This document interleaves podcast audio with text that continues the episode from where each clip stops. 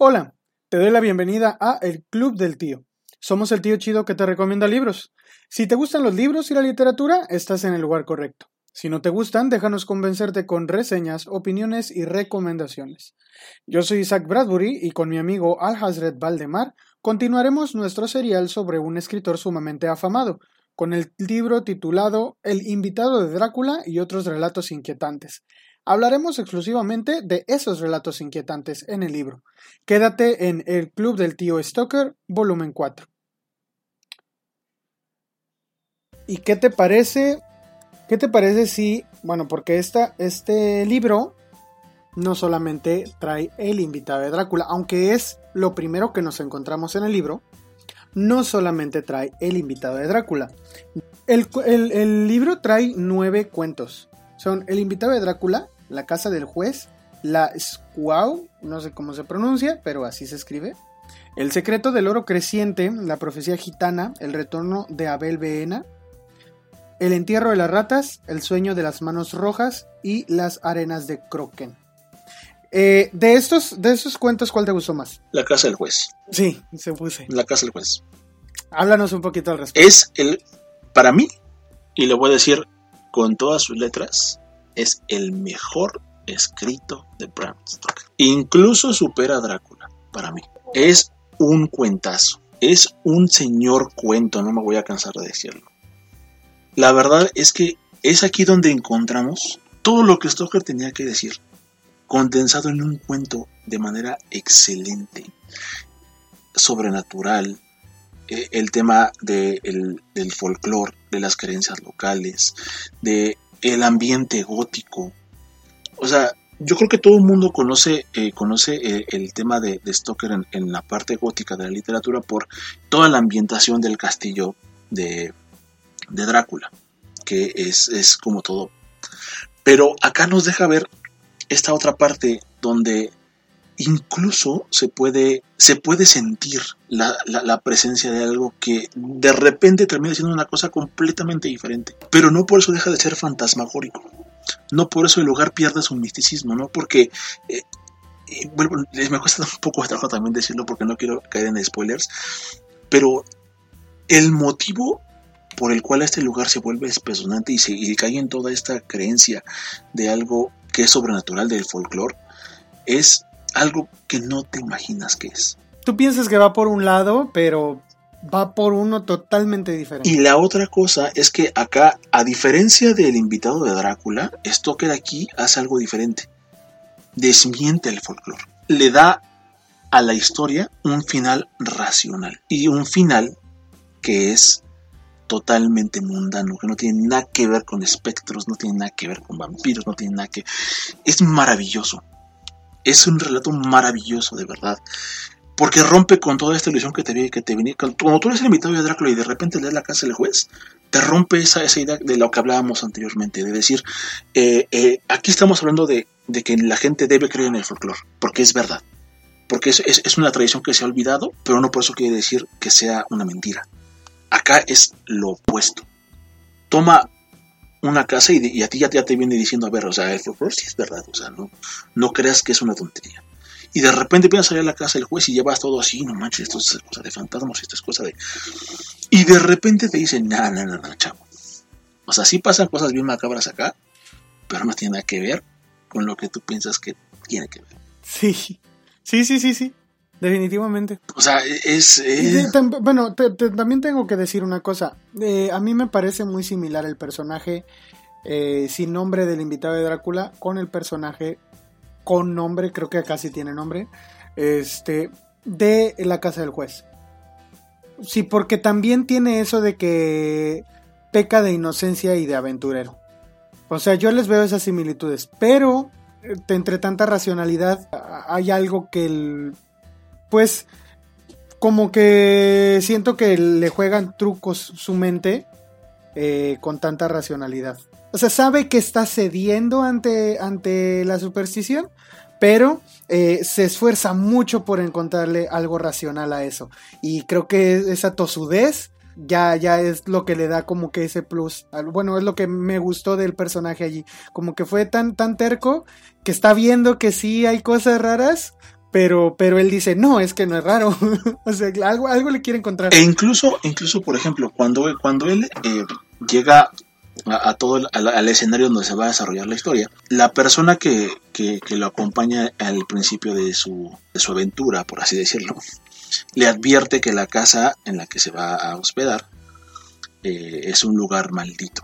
Es un lugar que está maldito y que todo el mundo lo tiene por, eh, por un lugar a evitarse. Esto a él, fuera, eh, fuera de lo mismo que le pasó al invitado de Drácula, fuera de, de que lo espante, le da de sabes que no, entonces sabes que ahora sí, quiero eso, lo quiero. ¿Por qué? Porque ahora ya me intriga. Ajá. Y aparte de que tiene esta aura de que, pues es que así me van a dejar en paz, porque él quiere estar solo. Exactamente. estudiar y que no sé qué. Y, dice, y ah, pues qué bueno porque me van a dejar en paz. Exactamente, no voy a tener ningún chismoso por aquí, entonces está perfecto que todo el mundo quiera huir, huir, huir del lugar. Nos vamos a dar cuenta que esto fue algo que, aunque él en el principio y tú como lector consideras que no le afectó, le afecta muchísimo. Eh, esa, esa dualidad de, creo no creo, pero me interesa, de repente es, es, como, es como echarle gasolina a una hoguera y la gasolina es la superstición y la hoguera son todas las cosas que son 100% reales y de este mundo y que tú con tu gasolina de la superstición y de la sugestión le empiezas a dotar de características sobrenaturales. Eso es algo que a ti mismo te hiela la sangre en el sentido de decir, güey, sí es cierto, o sea, ¿cuántas veces no me ha pasado que estoy solo en la casa y de repente escucho un ruido y, es un ruido cualquiera, es mi refrigerador haciendo no sé qué cosa, y de repente digo, güey, ¿qué fue eso? y él empieza a decir, ay, en tu cabeza le empieza a dar esa magia eh, macabra y lo, y lo dotas de, de, un, de una existencia sobrenatural. Eso le va a pasar a lo largo del cuento a nuestro personaje. Y al final tú vas a decir, o sea, bueno, sí, fue algo normal que que puede pasarle a cualquiera, incluso lo ves hasta lógico porque la casa no es una casa nueva. Y dice, seguramente, seguramente sí puede pasar algo así en una casa con esa antigüedad. Pero estás tan, tan, tan inmerso junto con el personaje en todo este tema del folclore que tú mismo te crees que eso que le pasó realmente tiene tintes sobrenaturales. Aunque el propio Stoker te diga no, o sea, no es, no es sobrenatural pasó esto y le pasó porque el güey estaba sugestionado. Usa el poder de la sugestión para meterte a ti y al personaje en una situación de la cual no van a poder salir por sugestión. Es eso lo, lo que te digo, es lo que me gusta porque como que como que sí quiere, como que sí cree, como que no cree, como que ya le encontró el... Y, y, al, y al, final es ese juego que pasa por su mente, todas estas cosas que, que cree que están ocurriendo pero no están ocurriendo o a lo mejor sí, o sea, eso es lo que te hace pensar a ti y me gusta cómo juega con eh, tu mente cuando lo estás leyendo porque estás pasando por las mismas cosas que él y al final tienes la respuesta pues, la, respuesta, ¿no? El desenlace y, y, te quedas a lo mejor pues dependiendo ya de qué tan este supersticioso seas o qué tan este fantasioso seas, a lo mejor y todavía te quedas tú con que a lo mejor sí era algo sobrenatural lo que terminó ocurriendo. O a lo mejor no, a lo mejor, este, pues como dices tú, fue algo totalmente explicable. Yo, la verdad, yo siento que todavía me, debato entre una u otra cosa. Porque, por, eso, y por eso me gustó. Porque yo siento que sí está la explicación lógica, pero yo sigo queriendo. Pero no te la crees. o sea, no te la crees, aunque te digan. Sí, sí, exactamente. a ver, aguanta, fue esto.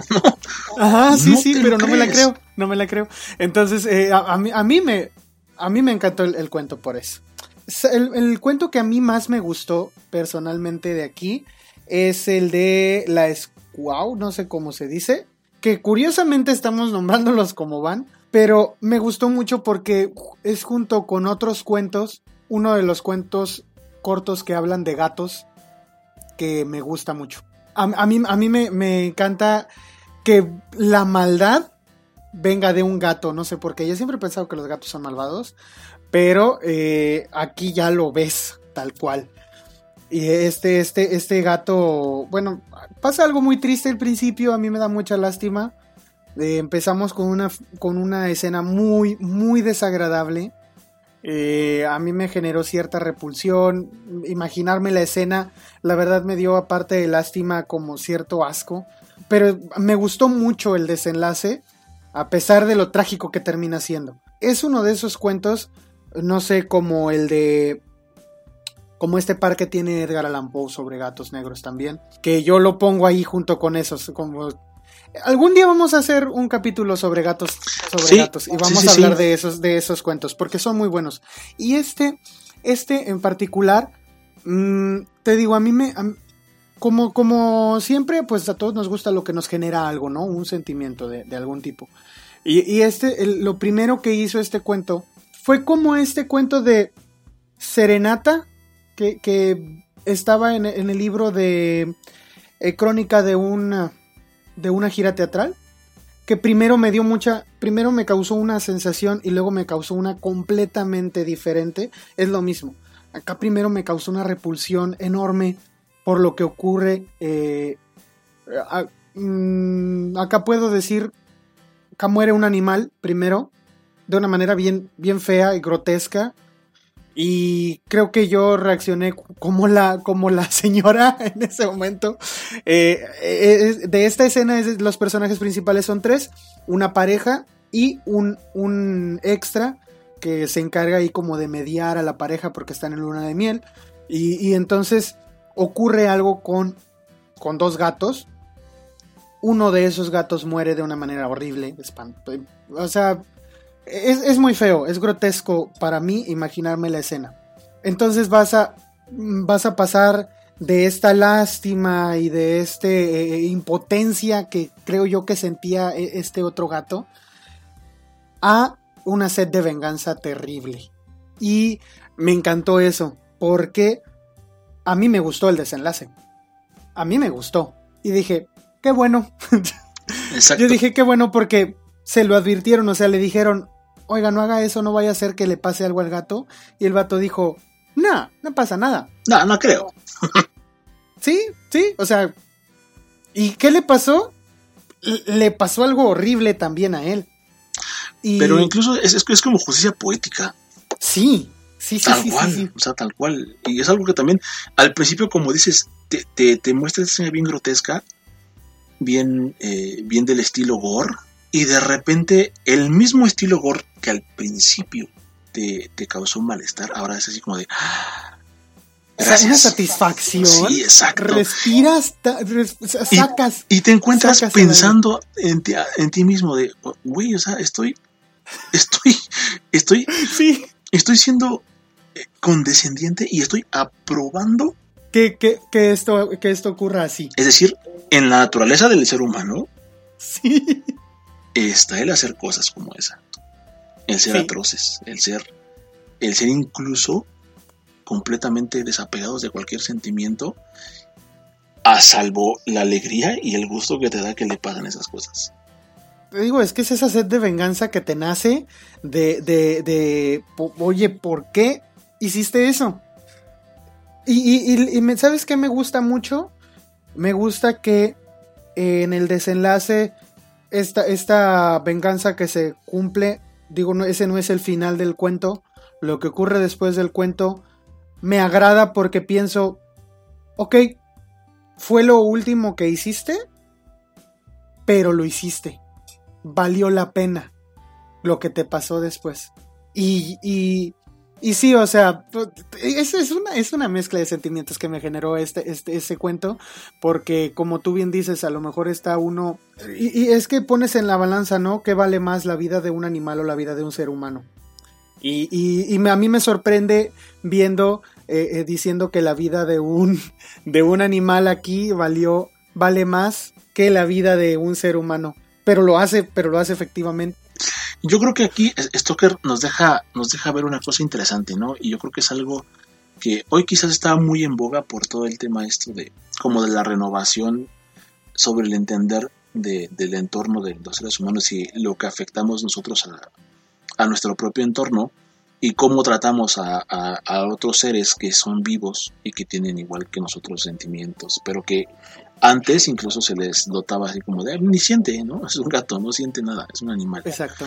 Pero plantea algo bien interesante hace, que hace 100 años quizás no se, no se hubiera visto de manera común como se ve ahora. Sobre el tema de, de, de, qué tanto eres, eres tú un ser cruel, un ser eh, totalmente deshumanizado en el sentido de decir que no, no tienes la capacidad, más allá de que sí tienes la, las forma y la manera de poder ser empático con otros seres vivos, el, el, decir no me interesa lo que, lo, que, lo que siente un gato, lo que siente un perro, lo que siente un, un venado. Y te llega a comprometer de tal forma en el cuento en el que dices, te replanteas, es decir, realmente yo, yo no me he puesto a pensar en lo que un animal siente, quizás, no sé, incluso hasta en una madre, en una, una, una, perrita que tiene sus perritos. Tú vas al lugar y compras un perro y te llevas a tu mascota. Pero no sabes lo que le genera a la madre del perro el que le hayas quitado uno de sus cachorros. Pero sí, o sea, definitivamente eso es algo que ahorita uno siente. Pero en, en el momento en el que se escribe, yo creo que esta perspectiva de este señor que le hace daño al animal es la perspectiva común de ese tiempo, porque incluso el, la pareja de casados, la señora no dice, ay no, usted es malo, no, nada más dice, qué feo, qué fea escena, o dice, se ve feo. Pero refiriéndose a la escena como a, lo desagradable que puede ser. Sí, a que es desagradable, tripas y sangre. Exactamente. Y, y, el otro, el, el señor, el esposo, también dice, uh, pues pasó algo desafortunado, este, ya no hay que dejar a la señora verlo porque se va a poner sensible. Pero en realidad no dice, no, no, no, no se enojan con él, no le dicen nada, no lo reprenden, no, no, o sea, la, la perspectiva en ese momento era un poco menos empática con los animales que lo que es ahora. Entonces yo tengo la duda de si el, el libro o, esta historia causara la misma eh, sensación en aquel momento que la que me está causando a mí ahora. Pero yo creo que sí lo haría porque transmite muy bien, o sea, yo creo, no sé, necesitaría preguntarle a alguien del siglo XIX. Deja agarrar una imagen del este, tiempo para... Ah, no, de hecho, vamos a revivir, ya que andábamos reviviendo a Tolkien, a ver si revivimos a alguien por ahí este, del siglo XIX. Nomás para que nos lea algo y... Y, nos diga su opinión, sí, sí, sí. Sí, sí, sí. Sí, yo creo, yo creo que sí lo desarrolla bien y yo creo que ese era el propósito de Stoker a la hora de escribir este cuento. Tendría que ver, ¿verdad?, quién más lo lee, pero yo creo que ese era el, chiste. No solamente darnos un par de escenas sumamente sangrientas, sino eh, generarnos esta empatía y esta sed de venganza que te digo que a mí eh, me, generó bastante. Yo creo que, igual que tú, yo creo que sí, eh, este era el objetivo del cuento, hacerse, hacer, hacer sensible un evento así, a, tal grado que probablemente, no, igual que tú, no lo sé, no lo puedo asegurar, pero quizás la gente que lo leyó en su época eh, llegó a sentir quizás lo mismo que sentimos nosotros ahorita. Sí, y es que hay que recordar que Stoker, eh, lo leímos, como les dije, no vamos a hablar de Stoker como de su historia, pero sí estamos conociendo a Stoker qué tipo de persona era. Si se acuerdan, cuando hablábamos de el país bajo el ocaso, Stoker siempre hablaba de esta comunidad que tenía que haber, esta paz que tenía que haber entre hombre, animales y naturaleza. Pues él siempre tuvo, o sea, se nota en sus, en sus palabras, en sus letras, que él siempre tuvo una sensibilidad hacia, hacia la naturaleza, hacia el medio ambiente, las flores, los árboles, los animales, que eh, empujaba, lo empujaba a, escribir sobre la armonía que tenía que haber en ellos y nosotros y nuestra convivencia, vaya, la manera saludable que había de convivir con los animales. Y entonces eh, aquí quizá lo hace desde el, desde vista del terror, pues sí, de estas escenas grotescas, pero es el mismo mensaje, es decir, no respetaste, te, te pasa esto por no respetar a las, a las criaturas vivientes. Entonces sí, yo creo que eh, es algo que podemos aprender de Stoker de aquí.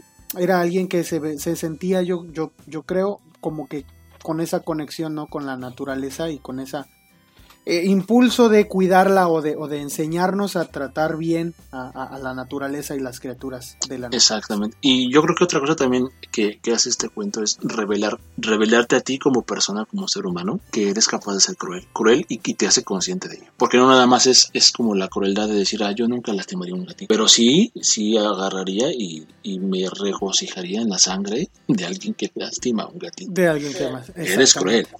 Al final de cuentas eres cruel. Sí, Y te das cuenta eh, de esa naturaleza que tienes y que a lo mejor no eras consciente y tú decías, no es que... de lo selectivo de la crueldad humana. Exacto. Que la crueldad, es- la crueldad humana es selectiva. Exacto. Ese es el problema. Y aquí es donde, donde de nuevo tengo que repetirlo. Stoker aprendió muy bien todas sus experiencias a, a- a contarte porque aquí ya no se están metiendo solamente con una emoción, se está metiendo en la naturaleza del ser humano y te lo está embarrando en la cara. Así de, a ver, pues, tú eres cruel Sí, sí, también, sí. no te hagas Tú tonto", también. Sí, porque primero te dice, ah, ¿te duele esto? ¿Y cómo esto no? ¿Y cómo acá sí te pusiste contento? Exactamente, es, es, es, es- como, es como decir esto, ¿no? De todo el mundo por ahí gritando a los cuatro vientos, no maltratan a los perritos, no les hagan daño a los perritos. Ah, pero a un violador hay que despedazarlo, hay que, hay que desollarlo vivo. A final de cuentas es violencia. Es violencia. Sí, y es de- te digo, es lo nos, da, nos hace darnos cuenta de lo selectivo de la crueldad humana. Y bueno, ese fue mi cuento favorito. Hacemos un pequeño repasito eh, o les platicamos un poquito de los demás cuentos. El de El secreto del oro creciente es un cuento que a mí me recordó mucho a eh, este otro cuento de Edgar Allan Poe que se llama El gato negro. No porque haya un gato, sino por cómo se desarrollan los eventos. El personaje principal, yo creo. Exactamente. Sí, a mí me recordó muchísimo. Entonces, si les gustó El gato negro, lean El secreto del oro creciente. Es muy bueno y tiene por ahí un, un aire fantasmagórico muy, muy bueno también. Yo aquí como, como una como una acotación a este tema, yo incluso podría esto es algo que yo creo. No lo, no lo sé de cierto, no lo he leído en ningún lado, no sé si haya algo al respecto, pero sí me parece que Stoker tiene una influencia bien grande para estos cuentos de Edgar Allan Poe. De Poe. Sí, Pero mucha, mucha. Y digo, conociendo que él estuvo durante mucho tiempo en Estados Unidos en toda la gira esta que tuvo teatral, muy seguramente se topó con la obra de Allan Poe. Porque Sí, Allan Poe es, es, es, es, es, es- es- es antes que, que, que Stoker. Entonces, muy seguramente la leyó. Yo en ningún lado he leído alguna, alguna referencia. Digo, no, no, no, no soy un experto ni mucho menos en la vida de Stoker. Eh, pero yo nunca he leído un ensayo o alguna referencia de alguien acerca de, de la influencia que haya causado a Stoker. Esto es cosa mía. Sí, pero son innegables las similitudes entre estos cuentos. Digo, con el, con el, con el de la Squaw y con el del secreto del oro creciente, hay similitudes solo a uno de los cuentos.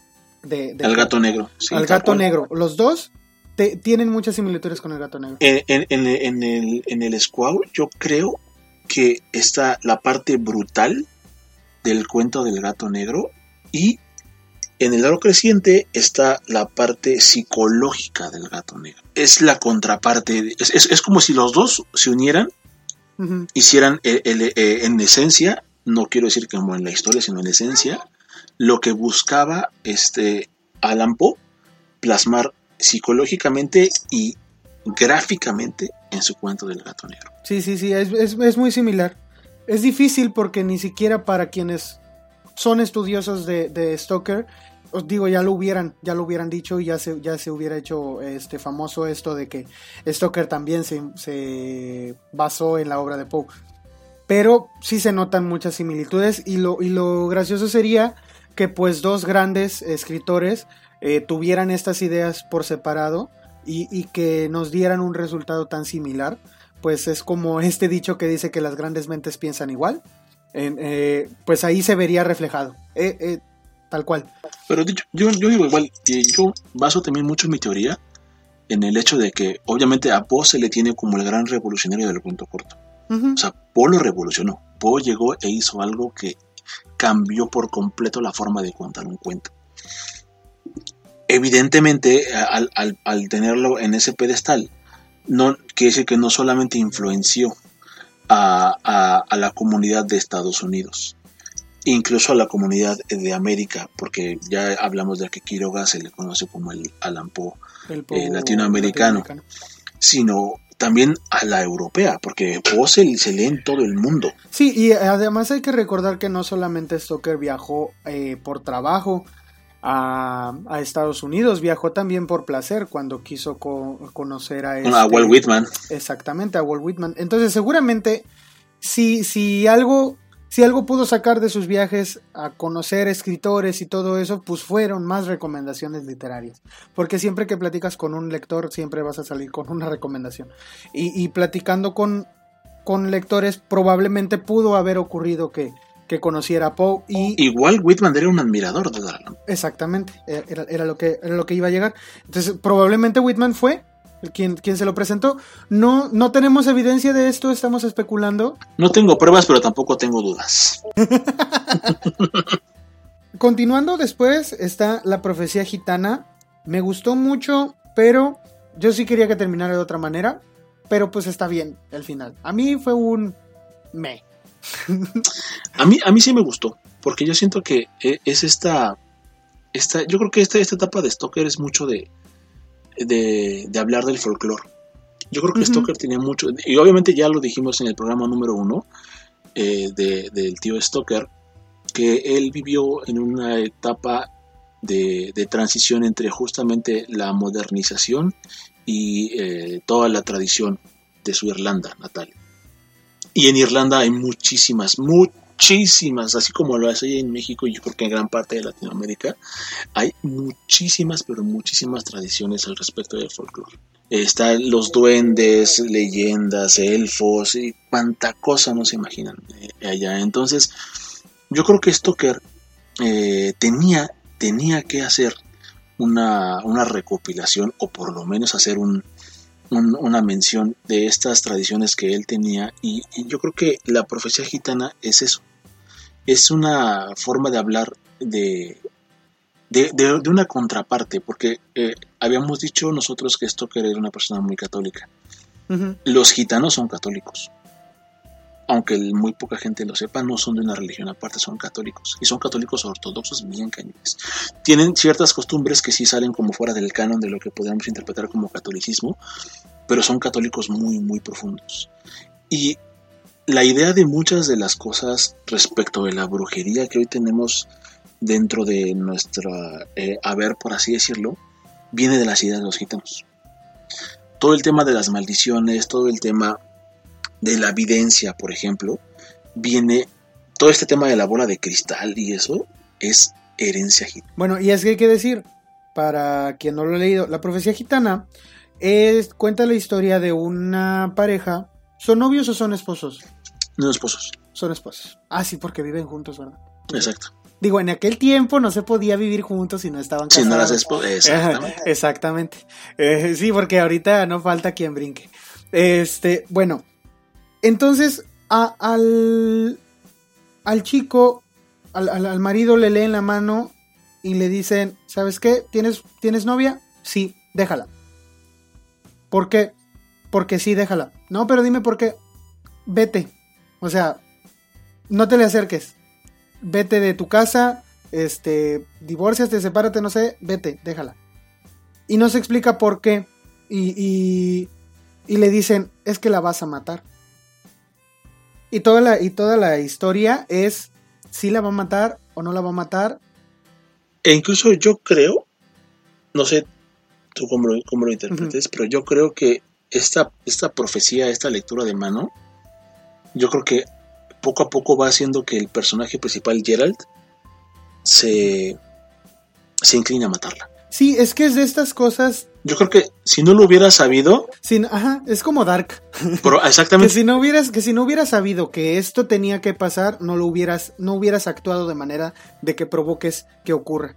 Entonces, e, es, es un círculo que cierra, pero. Incluso llega un momento en el, cuento, perdón que te interrumpa, Isaac, donde, donde el, personaje. Eh, incluso yo quiero, yo, yo, yo quiero pensar que, que si hubieran pasado las cosas tal cual pasaron, probablemente pudiera haber tomado una decisión diferente.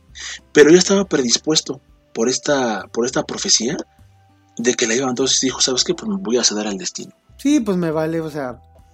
Sí, pero, o sea, al final, esta cosa es como otra vez te digo.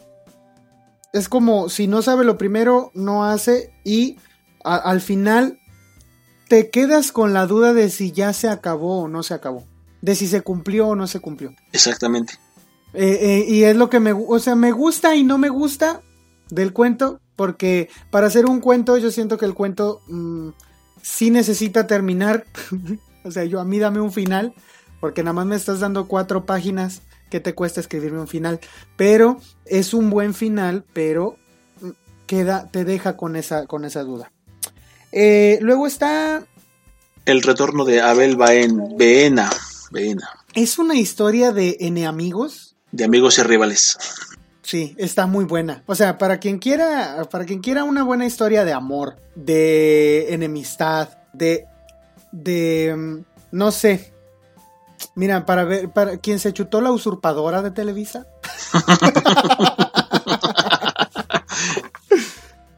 no, no, para quien, para quien se chuta estas historias de, de de hombres disputándose el, el, amor o el interés romántico de una mujer y de la mujer que en realidad no sabe quién escoger. Eh, yo pensé que esto iba a terminar en un Manage de pero no.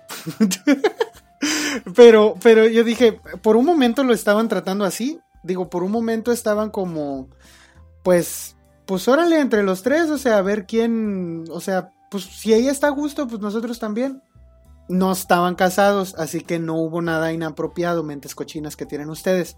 Pero, eh, sino que es, algo raro porque aquí tenemos a dos hombres que son los mejores, es decir, cada quien es el mejor y ninguno es mejor que el otro en cualquier ámbito, porque hasta eso los ponen en lo que sea que hicieran, si uno lo hacía bien, el otro lo hacía igual. Y si lo hacía mejor, el otro lo volvía a hacer mejor.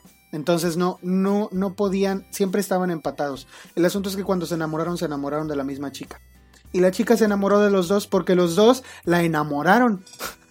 Tenían las características para, como para desatar la pasión en ella. Exacto. Y, eran eh, personas diferentes porque físicamente también eran diferentes. Ahí es donde yo digo, o sea, eran tan iguales que eh, eran el tipo de persona del que ella se iba a enamorar y, se enamora, y se enamoró de los dos porque eran ese tipo de persona. Incluso, incluso parece que Stoker hace la historia con toda la intención de esa forma. O, lo, que en general yo creo que, hizo que la historia fuera un poquito pues eh, macabra, si lo puedo decir así. No, no es quizá la palabra correcta, pero eh, eh, es como el, todo lo que esta, esta chica tuvo que pasar para decidir de quién se enamoraba cuando al final se enamoró de los dos. Es como si los dos fueran una sola persona. Y yo creo que en particular a ella sentimentalmente esto le pudo haber causado un conflicto bien cañón. Sí, sí, sí, sí. Es que yo también lo vi así como de que, pues es que no se puede porque es, es, es él, o sea, de, tan amigos y tan rivales que eran, porque por más tema telenovelesco que, suene esto, es, es así, eran eran tan unidos ellos dos que no se veía a uno sin el otro porque cada cosa que hacía uno lo hacía el otro. Y si emprendían, emprendían juntos. Y si, y si batallaban, ahí estaban los dos. O sea, si uno de ellos tenía dificultades, el otro lo ayudaba. Y era una relación de amistad muy buena, pero que implicaba la rivalidad eh, en, el, en el ámbito de no eres mejor que yo, somos iguales y, te lo voy a demostrar cada que sea necesario. Y, yo creo que eso, eso también al final fue como un, un, impacto emocional para ella. Porque iba, iba, en el fondo sabía que, eh, que si se decantaba por uno o por otro, no solamente iba a afectar a su propia persona en el tema de decir, estoy dejando ir a una persona que también amo, sino que probablemente podría haber causado un impacto en la amistad de esas personas. De ellos dos. Y es lo que más temes. Y era una amistad súper chida, la neta. Tú, tú lo que más temes es que su amistad se termine. Por eso. Y, y luego cuando, cuando empiezas, que te digo que empiezan a, a hacer esto de, pues vamos a andar de novios los tres, que está muy raro. Pues sí, como que dices, bueno, ok, parece que encontraron el equilibrio, nada más pues no se pueden casar los tres. Pero, digo, en aquel tiempo no podían, ¿verdad? Ahorita ya con el poliamor y todo eso, digo, la, Es que yo la soy verdad- pansexual. Exactamente. Entonces, este, ya es un dilema que actualmente quizá no tendría nadie, pero que en aquel momento eh, era, era un, un verdadero dilema. Y viene la mamá, que a mí no sé si me parece una buena o, o la peor idea. A mí- Una a mí muy me- buena o Yo odié al personaje, ¿eh? Sí, sí, a mí me cayó Yo odié al personaje de la A mí me cayó tan mal como la mamá de Lizzie Bennett. A mí me caía esa señora, me cae de la patada. Ándale. Pero, pero es que también te fijas en qué es lo que está viendo y son los mismos intereses que están persiguiendo las dos. Es que, la, es que la doña lo que quería nada más era, era un interés social. Sí, O sea, lo que buscaba cualquier señora de la época, el, el casarse con una persona, exactamente. El mantener su estatus en, en la sociedad. sí. Y crecerlo, por supuesto. Pues no, cl- claro. Y viene la señora y les ofrece una solución que a mí no se me habría ocurrido. Yo, yo dije, bueno, a lo mejor yo lo veo desde la perspectiva de ahorita. Yo dije, pues, pues que vivan los tres, o sea. Pero no, la señora les ofrece una solución que parece lógica. Porque la muchacha no se decide. Y ella le ofrece una solución que parece lógica. El asunto es que la solución que eh, les ofrece orilla a estos dos hombres a algunos eventos muy desafortunados y que al final de cuentas van a terminar cambiándolos a ambos.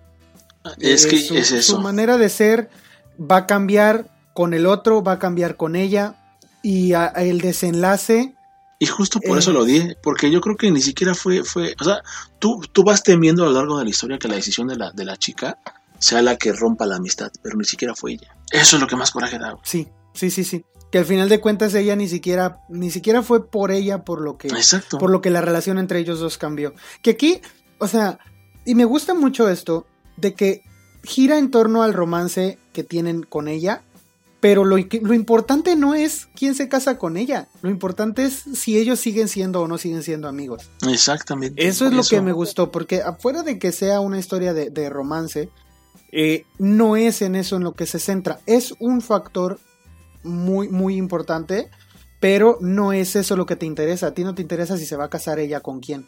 A ti te interesa qué va a pasar con ellos después de que tome una decisión.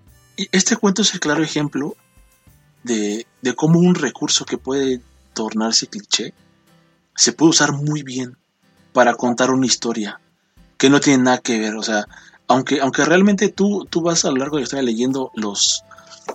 los eh, El típico romance meloso de siempre. Lo lees porque lo lees, pero no es... no, no en el estricto sentido, pero estás leyendo un, un orgullo y prejuicio chiquito. Sí, ¿no? Tal cual. Y, pero está muy bien contado. Y, y el objetivo, a, a diferencia de Orgullo y Prejuicio, no, no es el, o, o tú como lector, el objetivo de Stoker comparar con sus lectores, no era el narrarles el, de- el desenlace sobre la, la historia romántica, sino sobre la amistad de, los, de estos compas. exactamente. Y la verdad es que le da, a- en particular a la edición en la que estamos leyendo esta, eh, esto- estos cuentos, le da un, un vuelco interesante. Porque tú esperas leer otra cosa. Esperarías leer algo más, eh, más en- en el sentido de, de lo, de lo sobrenatural y fantástico que hemos estado leyendo hasta... eh, Hasta ahorita, los cuentos que, que incluye, o sea, todos eran ah, sobre el terror o lo sobrenatural, o, o algo, pues sí, algo que te atemorice, pero esta historia se, se sale de allí.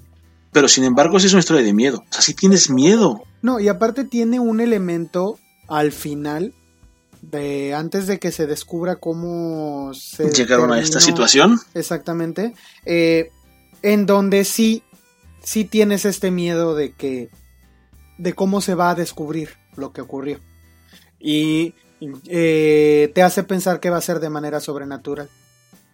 Y yo pienso que en cierta manera mm, sí tiene algo de sobrenatural porque eh, la tormenta que pasó fue muy... O sea, hay una tormenta en la, en, la, en el- en la historia. Y sin decir más, la tormenta a mí se me hizo muy sospechosa. Pero son de esas cosas que pasan porque la narración lo necesita. Es, es lo que te iba a decir, quizás era, era más como una necesidad de la historia para poder Desenlazar así como lo hice. desen- exactamente concluir, concluir la- el tema, cerrar el círculo, por Sí, así decirlo. exacto. Pero uh, uh, me gustó mucho cómo lo hace y me gusta mucho que al final de cuentas toman una decisión en cuanto a su amistad.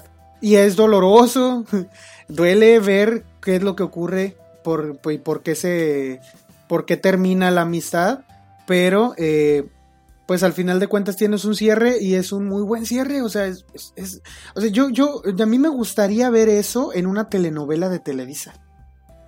Es que, es que esto es, es que es justamente, y de nuevo, perdón, pero me tengo que repetir. Eh, es, es todo este bagaje que ya, que, Stoker adquirió con, con su trabajo en el teatro, con sus cuentos que había escrito previos. Y aquí justamente está plasmando eso, es una puesta en escena que, que te encantaría ver en una obra de teatro o en una representación en televisión, porque es una muy buena historia. Es una historia que te entretiene, es una historia que te mantiene el filo, que te crea dudas, que te crea una expectativa, que te hace eh, comprometerte con los personajes. Y justamente es lo que decíamos en, no sé si fue en el podcast anterior, sobre cuando hablábamos, creo que sí, de las respuestas, sobre el tema de meterse en la psique de los personajes y exponer esa psique al lector y que a través de este recurso tú te identifiques con estos personajes y digas, güey, si yo tengo mi mejor amigo y nos enamoramos de la misma mo- la morra, eh, ¿qué vamos a hacer? güey? ¿Vamos a acabar peleados cuando éramos los super brothers de toda la vida? Es algo que te puede pasar. Y sin importar que sea el siglo XX o que sea el siglo XIX, te puede pasar.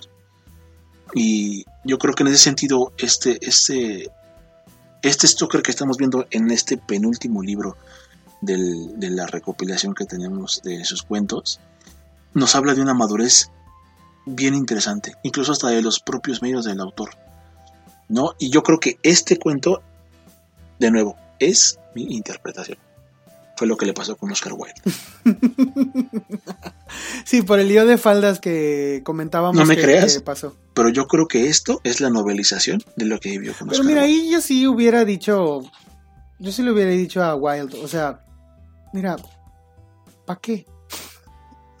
o sea, Es que, es que, es que, o sea, realmente, digo, de nuevo, no, no estoy como muy avesado en, en todo este tema, pero yo, yo por lo que he leído, yo, Wilde quedó cautivado con la personalidad de la mujer esta. Y eso era como lo que Wilde quería. Pero por otro lado también eran amigos y también Wilde admiraba que ahorita bastante. Wild sería lo que, lo que acá le dicen un este, sí, como un pansexual, porque pues en realidad, aunque lo conocían o, o fue conocido como, Como homosexual. él en realidad pues sí se, se ve acá que pues también se enamoró de una mujer, no sé si más, y pues al final de cuentas pues era por eso, por la personalidad, que es lo que argumentan quienes dicen ser pansexuales. Digo, ah, es una, es una lectura muy eh, interna lo que estás haciendo tú, eh, una interpretación muy, muy personal, pero pues la verdad es que sí está bien intenso, entonces se vale hacer figuraciones de ese tipo. El cuento la verdad es muy Sí, intenso. sí, sí. Y esto habla de, de- de la calidad de esto que es de escribir. O sea, el nivel al que te llega a ti como lector en comprometer con sus propios relatos. Que es algo que, que yo quiero rescatar mucho de, este, de esta serie de programas. Eh, el ir conociendo paso a paso a Stoker a través de estos escritos te va a abrir el panorama de incluso yo creo que aquellas personas que en- hemos tenido pues no voy a decir el infortunio pero sí quizás el mal momento de encontrarnos con sus réplicas sin fundamento sobre nuestras opiniones en el tema de literatura juvenil o de Wattpad en el grupo. Y si alguna vez nos escuchan, que lo dudo, pero si lo hicieran, y se quieren adentrar en ese tema, eh, yo creo que este sería el mejor argumento que podríamos dar nosotros de por qué no creemos que sea una buena una buena herramienta Wattpad, porque aquí te vas a dar cuenta de lo que es una buena historia, de lo que es la calidad de leer un buen libro, no nada más leer por leer es, es, es como es como decir, eh, como tú lo, lo, lo, expresaste muy bien Isaac en, en, el, en el post, Uh -huh. es como la comida chatarra, no te nutre de nada, es una pérdida de tiempo. Te, no te nutre, pero sí te echa a perder el organismo. Exacto, porque ¿qué, qué va a pasar?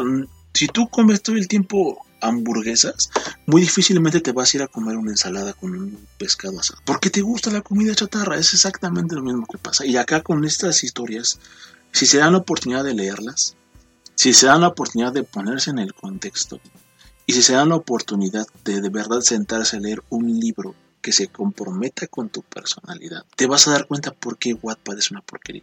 Sí.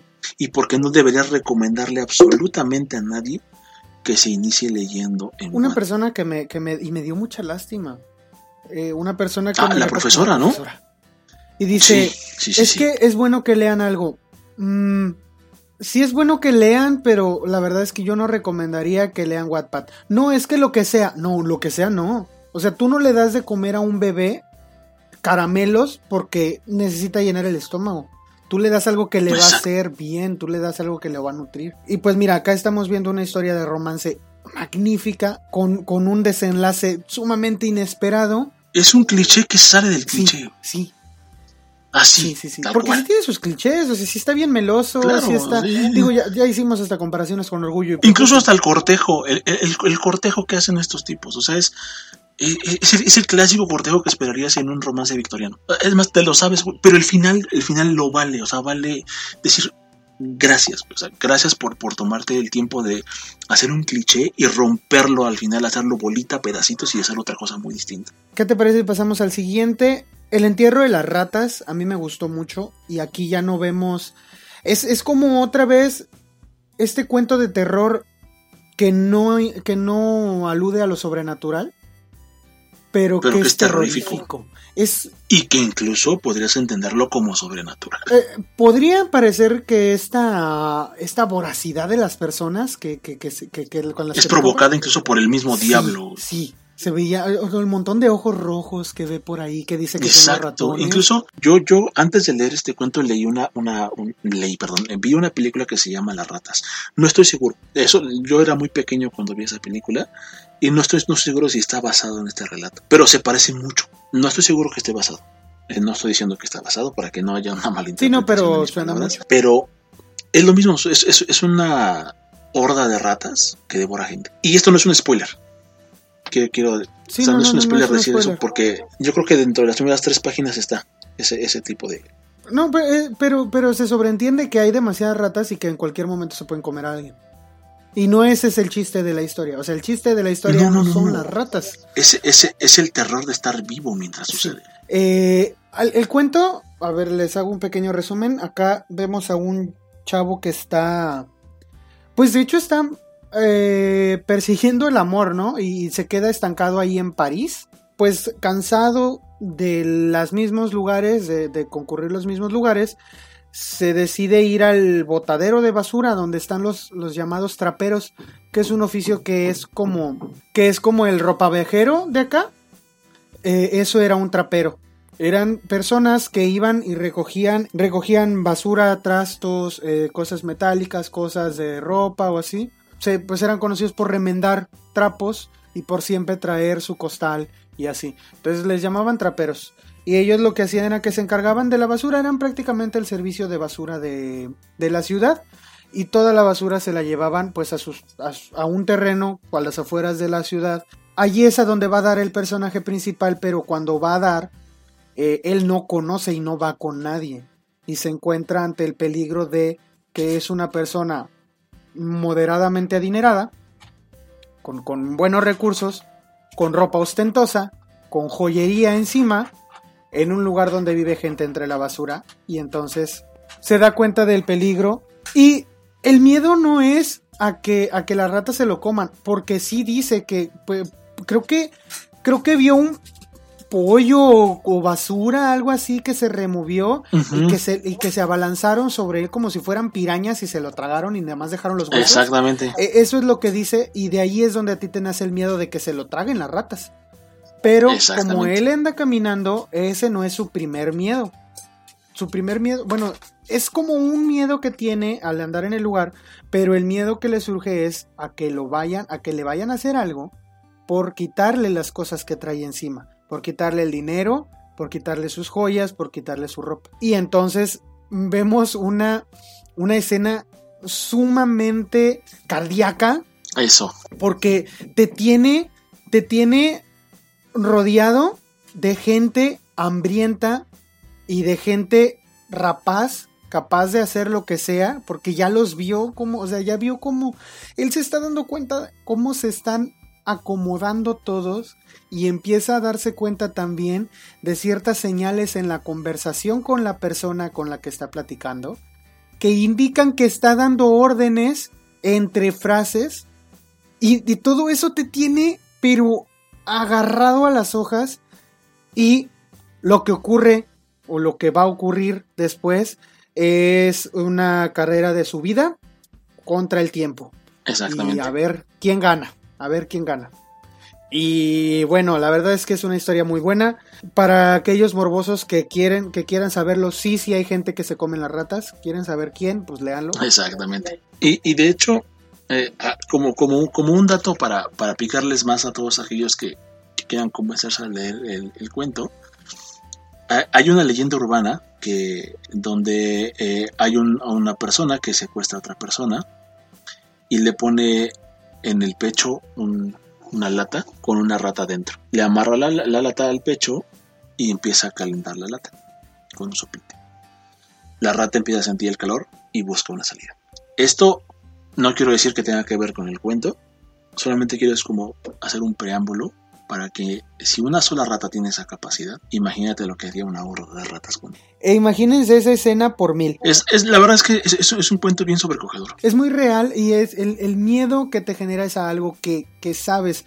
Volvemos a esto de, de quizá hay quien cuando ve algo sobrenatural pueda no tenerle miedo, pero acá no le tienes miedo a algo sobrenatural. Porque existe. Acá le tienes miedo a algo que estás viendo. Exacto. Que, y, y, que, y, que, existe en tu mundo, o sea, que existe en tu realidad. No es algo que, que, ya no que haya pasado en otro momento y ya ahora no existe, ¿no? No, no, no, no. Ratas siempre ha habido.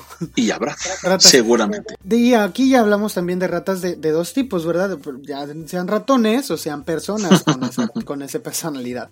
Pero la voracidad de ambos se ve muy marcada en el, en el cuento y, es, y, y la verdad está muy bueno. Está muy bueno. Necesitan saber qué le pasa al vato. Yo creo que de, de, de, la serie de cuentos, yo creo que justamente rescataría este otro como uno de mis favoritos. Sí, a mí también. A mí me gustaron los dos, esos dos porque son cuentos.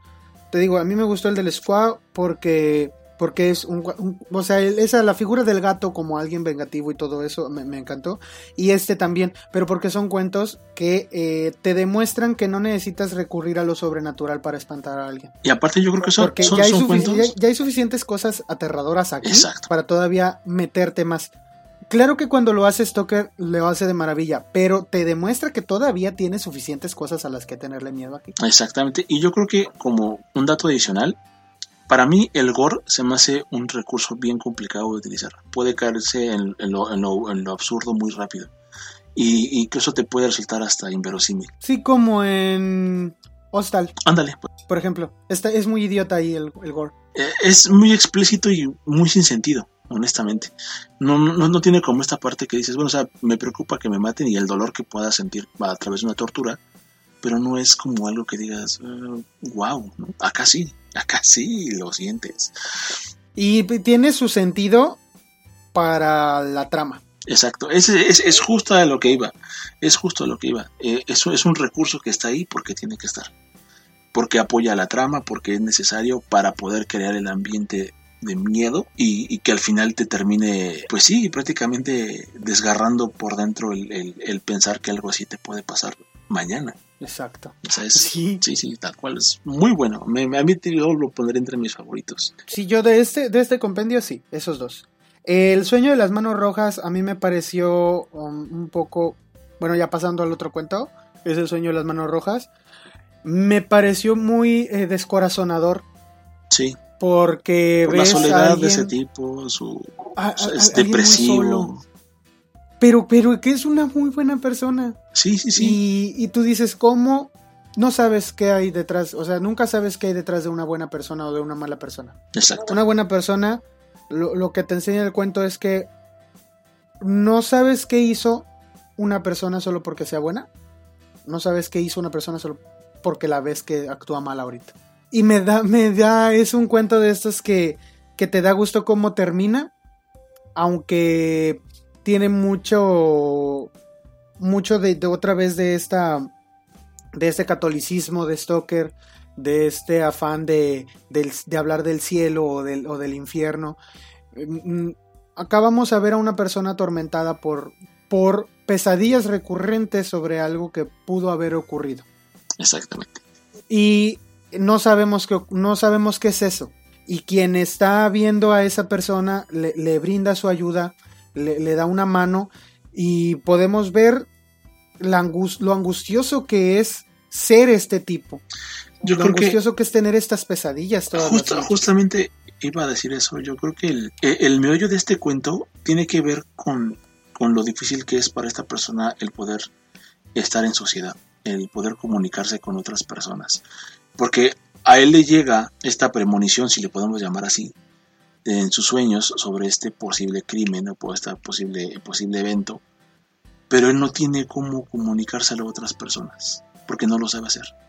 Eh, es un hombre que está tan solo en la vida, digamos, un tanto por decisión, un tanto por circunstancias que, que, se van a ir por ahí desvelando. Su gran problema es que tiene información que no puede darle nadie. Y eso al mismo tiempo también es eh, desesperante, por ponerle un calificativo. Porque tú como lector sabes qué pasa, pero alrededor de este personaje hay un montón de personas involucradas que tú consideras de que deberían de saber, pero él no puede hacerlo porque no sabe cómo acercarse a las personas. Y esto va a llevar al desenlace que, si bien no es eh, un desenlace épico, por así decirlo, sí es un desenlace que te que te mueve. Te conmueve, te da cierta paz. Exacto. Yo creo que la paz, la misma paz que le deseas al personaje, es la paz que tienes cuando, cuando terminas, el cuento. Sí, sí, sí.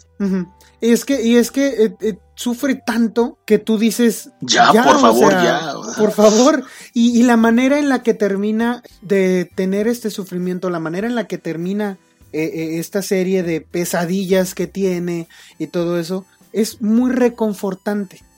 Para, tanto para él como para el lector. Entonces, este, yo creo que es, un cuento que, como tú dices, quizá no es eh, el hilo negro de este libro, pero es un muy, muy buen cuento y, y, sí te transmite bastante, sí te pone bastantes emociones. Y yo creo que ese es otro de los objetivos quizás de esta recopilación. Ya lo mencionábamos que, bueno, pues evidentemente esta recopilación eh, o la forma en la que están organizados estos cuentos es decisión de la editorial. Porque ya también dijimos en un principio que una recopilación como esta no existe, ni siquiera en inglés. Solamente esta edición de Páginas de Espuma reúne todos los cuentos de Abraham Stoker.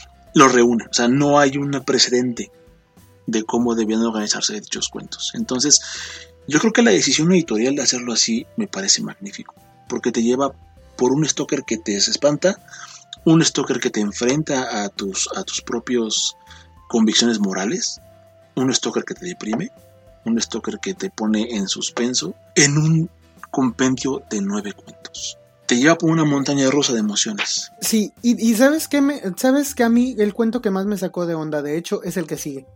El de las, arenas de... Sí, porque es, está bien raro. O sea, es un cuento para quienes estén familiarizados con, con la figura del doppelganger. No sé si se pronuncia bien, pero pues así lo dije, pues ya ni modo. Para quien esté familiarizado con eso, es un cuento de ese tipo, pero con un misticismo muy raro. Y como que... Es, que, no sé, o sea, es, que a mí me sacó de onda. Porque primero yo no sabía que, a qué quería llegar. No sabía yo a qué quería llegar con, con eso. Pero después te lleva a una reflexión sobre qué tan... ¿Cómo, cómo, cómo se dice? Este cuento empieza con una persona muy, muy presuntuosa, o sea, cero humildad en él. Le pasan ciertas cosas muy raras y, es, un viaje como a llevarte a, reflexionar si qué tan humilde eres tú o qué tan pretencioso eres y a qué te puede llevar ser una u otra cosa. Para mí eso fue lo que significó el cuento. Yo, yo creo que yo creo que sí, justamente eso es el, objetivo de, de, la narración, como como ponerte en los zapatos de otra persona y que lo encarnes tú mismo. Coincido que es un relato muy raro porque siento que da muchas vueltas sobre una misma idea. Sí, te lo repite varias veces. Bueno, a ver, les platico. Este es un señor que es un aristócrata que se va de vacaciones a una isla pero él no conoce la isla. Bueno, no, me acuerdo si es una isla o es un... El asunto es que hay playa. Eh, pero él no conoce el lugar, él no es de allí. Pero él quiere encajar. Pero como aristócrata que es, él quiere encajar pues A con la vestimenta adecuada, claro. Él quiere ir bien vestido. Sin embargo, este lugar está en Irlanda o por esos lugares, por las Highlands, y, y él quiere ir pues con su trajecito, ¿no? Con su kilt y con su saco y todo, y así quiere ir saliendo nomás. De hecho, hasta la gente eh, lo ve y dice, pues nomás le falta la gaita. Eh, pero, pero lo ven y es algo que te causa risa. Por eso este cuento es raro. Porque en parte a veces te da risa. Bueno, empieza dándote mucha risa.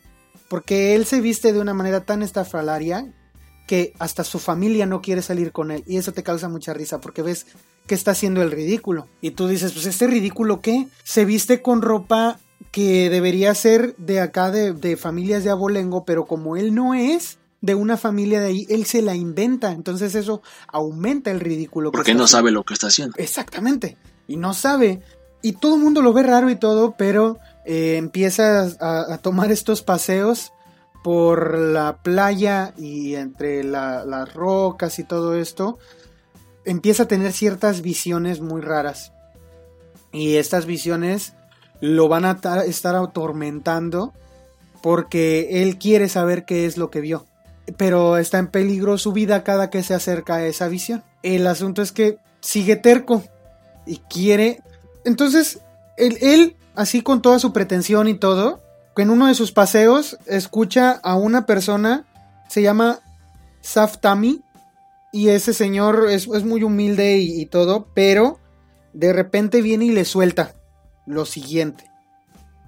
Vanidad de vanidades, dijo el pastor, todo es vanidad. Considérate advertido. Mira los lirios del campo, no hilan ni tejen su atuendo, pero ni Salomón en toda su gloria vestía como ellos. Escucha, escucha bien, tu vanidad es como la de las arenas movedizas que engullen todo cuanto se pone a su alcance. Cuídate de la vanidad, cuídate de las arenas movedizas que abren sus fauces para ti y que te acabarán engullendo. Ten cuidado, aprende de tu vanidad. Encuéntrate contigo mismo cara a cara y descubrirás el mortífero poder de tu vanidad. Descúbrelo, conócelo y arrepiéntete antes de que las arenas movedizas te engullan. Y, y tiene esta advertencia, todo esto que probablemente para, para uno a ese momento es un simbolismo muy elaborado de que las arenas movedizas son como la vanidad y todo eso, cobran una realidad muy, muy firme. Y de- eh, ahí está el, el chiste es que esto de encontrarse consigo mismo termina siendo algo real, pero místico, pero filosófico al mismo tiempo. Es, es, es como este símil que, que hace el, esta práctica que tienen algunos chamanes de poder, eh, a través de un viaje astral, por así decirlo, enfrentarte con, con tu propia personalidad. Para que te veas desde afuera como tú mismo y veas todos estos errores, ¿no? Y algo, algo interesante aquí, por ejemplo, es que eh, la vanidad es uno de los pecados capitales más eh, mencionados todo el tiempo. La vanidad es de hecho el, el, el, el pecado de Lucifer, el por qué se peleó con Dios. A ese grado tiene la vanidad. Entonces la vanidad tiene esta connotación diabólica desde siempre. Y acá están enfrentando a un hombre que a través de la vanidad hace el ridículo, hace eh, menosprecia a las personas. Es decir, es toda una joyita este compadre. Y hasta que no tiene este encuentro con su doppelganger, donde, eh, donde se ve desde afuera siendo él mismo, no tiene una referencia de qué tan malo es ser como es. Y yo creo que este pescador, no, igual, es algo ya muy personal, ¿no? Yo creo que este pescador es como esta figura divina, enviada por Dios, como un ángel o algo por el estilo, que viene y crea toda esta ilusión, porque no puedo decir que fue algo real, por todo lo que sucede en el cuento de que hay cosas que están y que de repente ya no están, y cosas que están aquí y que desaparecen, etcétera. Es que ahí está lo raro, porque la primera vez que él ve a esta aparición, no nada más lo vio él. Entonces, eh, eh, o sea, es que el cuento es raro, pero, pero es, es bueno y es, eh, te deja pensando y precisamente el hecho de que, de que eh, te haga como que filosofar sobre qué era una cosa y qué era la otra, implica la, la profundidad, o sea, demuestra la profundidad de lo que estaba haciendo Stoker aquí. Al final de cuentas es, es, es, una, sí, como, como una abstracción personal sobre qué tan vanidoso eres y eh, a qué te puede llevar esto. El daño que puedes como causar. Que te veas, exactamente, el daño, que, el, el daño que puedes hacer por ser tan vanidoso. Incluso a ti mismo te puedes hacer daño por ser vanidoso. E, Es una manera de, de que esta persona aprenda la lección. El asunto es que también, al final, al final no sé si te acuerdes de que hay como que un vestigio de que algo siguió pasando en la ciudad con él. Entonces, algo, algo siguió pasando con el traje que él traía. Entonces también eh, te deja con la intriga de, de si esta cosa era una cosa o era algo que solo él veía o es algo, yo, yo me lo imagino así. Yo siento que era algo que había en la, en la isla que solía aparecérsele a las personas con las características necesarias para causar que se vieran a sí mismos de alguna manera. Sí, yo, yo creo. Como un, como un aviso de la isla, si quieres verlo así, de que algo tienes que cambiar en ti mismo. Yo creo, yo creo que efectivamente esto tiene que ver con, con el lugar en particular. Como que el lugar era, era, era eso, era una forma de, de expiación de ciertos pecados, por así decirlo. Todo esto que le sucede a él le pudo haber sucedido a muchas otras personas. Quizás eh, es aquí donde yo puedo decir que a lo mejor por eso es que más de una persona vio a, a este pescador. Porque a lo mejor el pescador es como el guía de, esa, de ese lugar, pero cada quien tiene una experiencia diferente de acuerdo al pecado que iba a expiar. Sí. Eso es lo que yo creo, pero en, en particular digo, este, este relato que de hecho es el relato que cierra el, el, eh, el compendio de relatos, termina, termina con, un, con una historia que bien podría ser un tanto tenebrosa, porque no sabes si te enfrentas a un fantasma, no sabes si te enfrentas a, a algún poder místico. O a ti mismo. O a ti mismo incluso, que de hecho ese es como, eh, sí, es algo muy recurrente en la filosofía en general, el hecho de poder conocerte a ti mismo y enfrentar tus propios demonios. Y, y a veces necesitas un empujón para poder ver de todo eso que tienes y que, y que tú consideras que es una virtud y al final de cuentas termina siendo un vicio. Es algo bastante interesante de, de, plasmar y la forma en la que, en la que lo cuenta quizás, es, quizás a mí lo único que sí de este cuento me dejó un poquito como en, en, en, desazón quizás. Yo siento que el cuento pudo haber sido un poco más corto sí. porque repite mucho el, eh, el tema de, de, esta, de esta dualidad y como que ese enfrentamiento queda muy claro desde la primera vez pero lo retomo mucho, pero quizás también lo, esto lo puedo quizás justificar por el hecho de que esta persona es muy terca, terca en el sentido de, de que no puede avanzar en su personalidad y insiste, insiste, insiste periódicamente en, en, volver a este estatus que él considera que tiene, ¿no? Hasta que al final pues ya termina rindiéndose a su, a su realidad, que no es más que un ególatra más. Exactamente, sí, o sea, al final de cuentas se da, se da por entendido de lo que le están diciendo los demás uh, hasta que tiene este encuentro consigo mismo. Es muy buen cuento, pero digo, no yo no sé clasificar qué tipo de historia es, no sé... Yo lo pondría en lo fantástico. Pues sí, pero como terror no es. No, es, o sea, te causa zozobra y sí te puede causar cierto miedo el, el, el, que haya algo, un ser superior que te conozca también. Y de hecho como que te imaginas que va a ser terror, pero no es terror. No, no, no, no, no, la intención no, no, es espantarte, sí te causa como, bueno, a mí en particular sí me causó como esta zozobra. Creo que esa es una manera eh, buena de terminar este, este compendio de cuentos, porque te deja en, en, zozobra, te deja como en misterio, como... Te deja pensando, vaya. Entonces yo creo que yo creo que es una muy buena manera de terminar y cada quien ya podrá eh, saber qué significa para cada quien ese cuento, pero sí es, es, es, una muy buena narración y es una narración pues muy extraña, pero es muy buena la verdad. Exactamente, es extraña pero bastante buena y que a mí en particular me gustó mucho. De, de todos los cuentos yo creo que este es el, el cuento que más significado filosófico tiene. definitivamente tiene muchísimo significado filosófico. No, entonces, y creo que eh, es un, eh, también es algo como que nuevo añadirle a la obra de Stoker hasta ahorita, porque fuera de en El País Bajo el Ocaso, que quizá de la, se- del creador de Sombras, no me acuerdo cómo se llamaba el cuento, eh, quizá ese tenía un poquito de contenido filosófico cuando hablaba del pasado fenecido y todo esto, eh, pero no estaba tan marcado y no, no marcaba en realidad todo el, el relato. Aquí sí, Además ten- tenía como, como un enfoque más de temas morales para, el aprendizaje. de- el, el- el País Bajo el Ocaso sí era más sobre temas morales, pero te dijo, ese cuento en realidad yo siento que tenía cierto sentido filosófico este, cuando te hablaba de- del, del paso del pasado, sea, del pasado que va pasando, porque así lo describe. Y entonces siento que ahí sí tenía cierto sentido filosófico, pero acá ya es muchísimo más marcado el, el aspecto. Exactamente. Y, y es otra de las facetas de Stoker que a lo mejor no están tan exploradas en, otros, en otras obras. Vamos a ver qué tal las obras este, dispersas. dispersas. Nuestro próximo podcast sobre eh, el tío Stoker va a ser sobre obras dispersas. Por allí en el en la página de Facebook les vamos a estar eh, posteando un listado de qué textos para que ustedes los busquen si es que no tienen esta si tienen esta edición de páginas de espuma ahí, ahí es, es el lo último que viene en el libro. Si no lo tienen pueden ir buscándolos la obra de Stoker es libre desde que ya pasaron 100 años de que se murió en México ya es libre.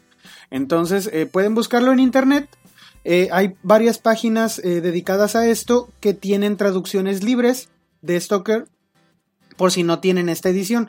Pero les aconsejo que se la compren, porque la verdad la traducción es muy buena y le van a entender muchísimo mejor. Aparte, como, como ya mencionábamos antes, la forma en la que están organizados y antologados los cuentos le da mucha coherencia a la obra de Stoker para ir como viendo esta evolución Exactamente. de, de- de su forma de escribir y de conocer más del autor. Entonces, personalmente, eh, y a nombre también de Isaac, les recomendamos mucho esta antología para que la puedan conseguir. De hecho, fue Juan Carlos. Juan Carlos nos preguntó, Juan Carlos nos preguntó dónde y yo estuve platicando con él y sí, este, parece que sí se aventó a comprarlo porque eh, sí le dieron muchas ganas. A mí me agrada bastante que digan que, que le dieron ganas de comprar el libro después de escucharnos. Sí, claro, por supuesto. porque, pues para empezar, nos anima a seguir haciendo este tipo de, de episodios. Y otra, Exacto. pues ojalá y por ahí luego se pueda hacer este. Luego se puede hacer algo. Una retroalimentación. Exactamente, porque ya, ya lo tiene y tiene el mismo libro que nosotros, entonces ya, ya puede de- darnos su opinión desde lo mismo que leímos nosotros. Y pues a ustedes también les recomendamos que lo consigan. Eh, yo no sé si Páginas de Espuma tenga ediciones electrónicas, pero si las tiene, pues también les saldría mucho más barato. Por si, por si ustedes, no sé, no, no pueden invertir tanto en un libro físico, pues sí, consíganlo. Y le vamos a poner por ahí el listado de los relatos que, que vamos a analizar, por si los pueden encontrar o si los, si da la casualidad, no creo que los tengan.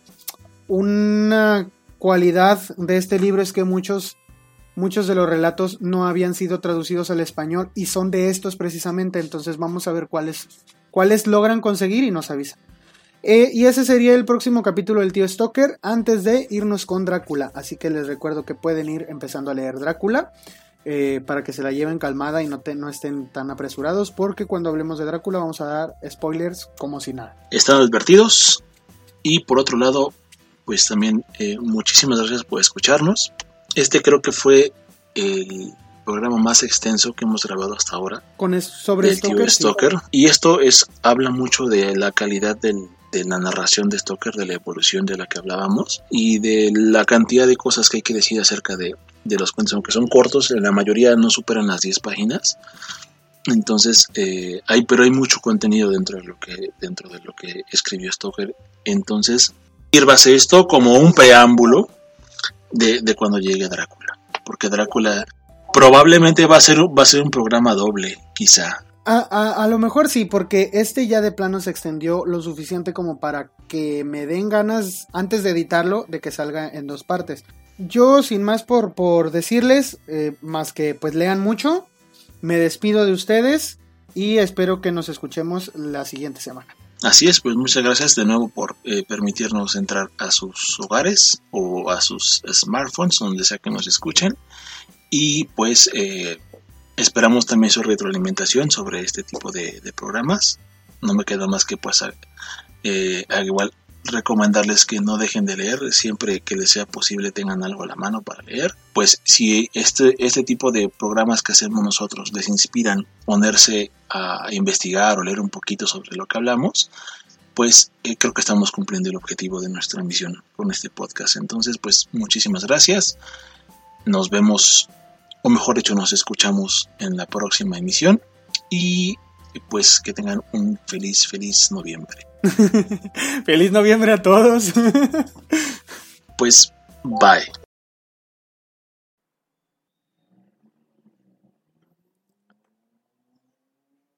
Te recordamos que puedes encontrarnos en la plataforma para podcast que prefieras. Spotify, Apple, Google, síguenos y danos tu calificación. En todos lados nos encuentras como el Club del Tío. Suscríbete a nuestro canal de YouTube y danos un like en Facebook. Ahí encontrarás material nuevo cada semana que no podrás ver por acá.